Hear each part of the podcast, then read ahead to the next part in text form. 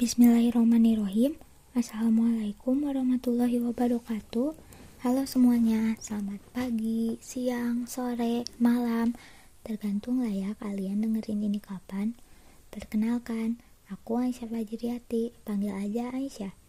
Seorang mahasiswi jurusan agroteknologi semester 6 di salah satu universitas di Bandung Yaitu Universitas Islam Negeri Sunan Gunung Jati Bandung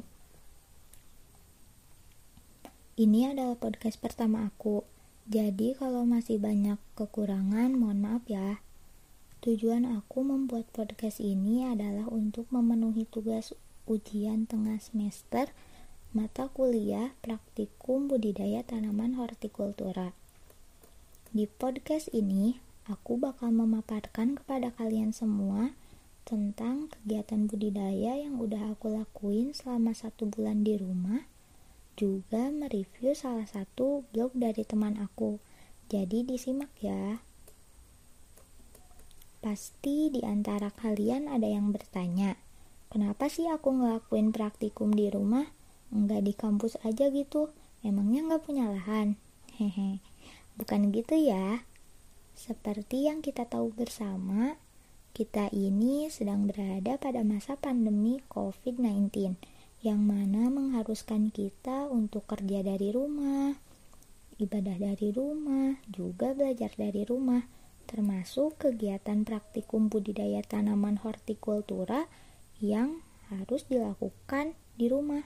Jadi, sebisa mungkin mengharuskan kita untuk praktikum mandiri di rumah.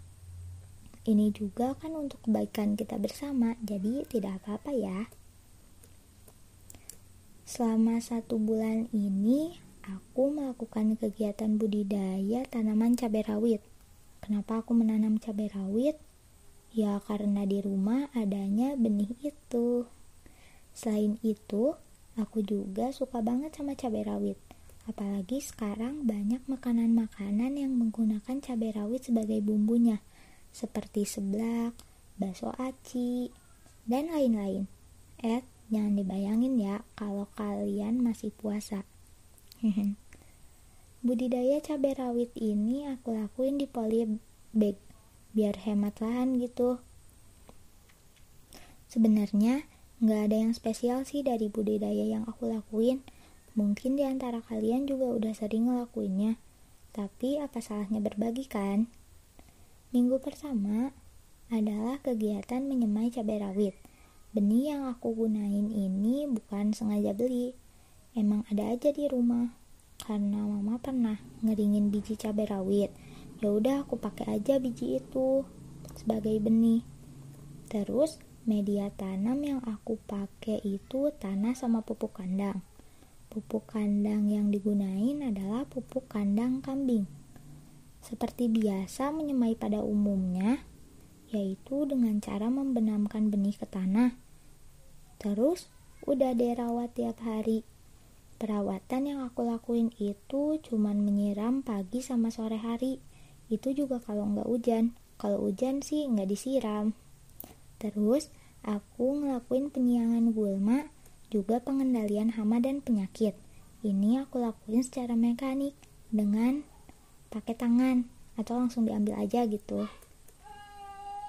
Cabai rawit yang aku tanam ini udah dipindah tanam pada minggu ketiga ke polybag lainnya. Lebih tepatnya sih ke plastik bekas minyak. Ya, hitung-hitung memanfaatkan bahan yang ada. Saat ini, cabai rawit yang aku tanam seperti anak sendiri udah memiliki tinggi sekitar 7 cm. Sebenarnya, ukuran ini untuk cabai rawit umur sebulan terhitung kecil Mungkin ini itu diakibatkan karena benih yang aku gunain bukan benih khusus untuk budidaya. Jadi pertumbuhannya juga kurang deh. Cabai rawit yang aku tanam juga terkena penyakit, yaitu penyakit bercak daun yang disebabkan oleh jamur eh, Cercospora. Gimana sih gejala serangannya?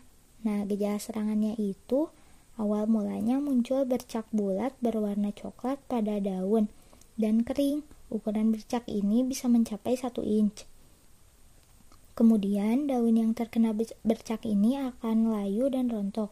Penyakit ini bisa menyerang tanaman cabai rawit dari masa persemaian hingga tanaman dewasa. Serangan berat dari penyakit ini dapat menyebabkan semua daun cabai rontok, sehingga membuat produktivitas terganggu. Nah, kok tanaman cabai rawit yang aku tanam itu bisa terkena penyakit sih? Nah, ini tuh karena saat ini kan masih musim hujan. Jadi, tanamannya masih sering terkena hujan. Jadi kondisi yang lembab seperti itu yang e, banyak air hujan gitu tuh mendukung penyakit ini untuk berkembang dan menyebar gitu. Jadi itu alasannya kenapa tanaman aku kena penyakit. Terus pengendalian yang aku lakuin ini baru dengan cara membuang daun yang terkena penyakit agar tidak menyebar. Gitu. Selanjutnya aku mau nge-review salah satu hasil budidaya temen aku yaitu Ain Siti Fatimah. Dia itu membudidayakan bawang daun jadi Ain ini mengambil tema budidaya skala rumahan secara sederhana dengan alat dan bahan yang telah tersedia di rumah. Untuk tempatnya, dia memakai plastik bekas deterjen dan untuk bibitnya sendiri menggunakan bawang daun yang ada di dapur Ya kalau masak gitu loh, nah dipotong ujungnya. Pemotongan ini menurut Ai seperti yang tertulis di artikelnya, yang bagusnya itu adalah 2 per 3 dari bagian bawang daun. Untuk media tanamnya sendiri, Ai menggunakan tanah. Dari keempat artikel yang telah Ai buat ini, semuanya bagus. Di setiap minggunya menjelaskan tentang progres dari tanaman bawang daun yang ia tanam Selain itu, dari penjelasannya pun mudah untuk dimengerti dan memberi pengetahuan yang baru, didukung dengan literatur-literatur yang ia tuliskan. Pokoknya, bagus deh Ai. Di artikel terakhir yang Ai buat, ia menjelaskan tentang permasalahan yang terjadi pada bawang daunnya, yaitu tunas-tunasnya rebah. Padahal ia sudah melakukan perawatan setiap hari, seperti dilakukan penyiraman pada pagi dan sore hari, dan juga ia telah melakukan pemupukan. Setelah Ais selidiki bahwa yang terjadi itu bukan karena hama maupun penyakit, melainkan karena tempat tumbuh dari bawang daun itu alias rumah Ainya sendiri yang tidak sesuai dengan syarat tumbuh dari tanaman bawang daun. Namun, Ai menjelaskan dalam artikelnya bahwa ini dapat diatasi dengan memperbaiki aerasi pada polybag.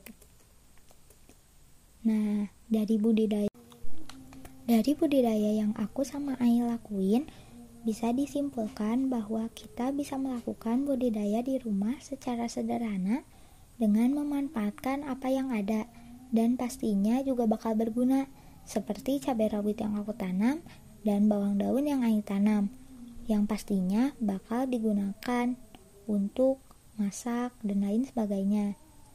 Nah, ini juga mematahkan stigma bahwa budidaya itu ribet. Kenyataannya, budidaya itu gampang kok dan bisa dilakuin di rumah masing-masing. Meskipun masih banyak kekurangan pada budidaya yang kita lakukan ini. Berbeda sama kalau kita budidaya di kampus yang menggunakan alat dan bahan yang lebih baik. Juga kalau di kampus kan barengan sama temen gitu, jadi budidayanya lebih seru. Tapi nggak apa-apa ya, karena ini lagi pandemik gini, jadi di rumah juga masih seru kok. Semua kegiatan budidaya kita ini tertulis di artikel ya. Oh iya lupa, kalian bisa membaca artikel kita di agroteknologi 2017a.blogspot.com Terus cari aja artikel dengan label Aisyah Fajriati dan Aisyiti. Total masing-masing artikel kita ada 4 selama 4 minggu ini. Cukup sekian podcast dari aku. Mohon maaf apabila banyak kekurangan ya. Jangan lupa untuk jaga kesehatan. Semoga pandemik ini cepat berakhir dan kita dapat segera bertemu kembali. Selamat menjalankan ibadah puasa juga. Semoga puasa kita diterima oleh Allah. Juga lakuin kegiatan budidaya dari rumah untuk mengisi waktu luang. Aku Aisyah pamit undur diri. Wassalamualaikum warahmatullahi wabarakatuh.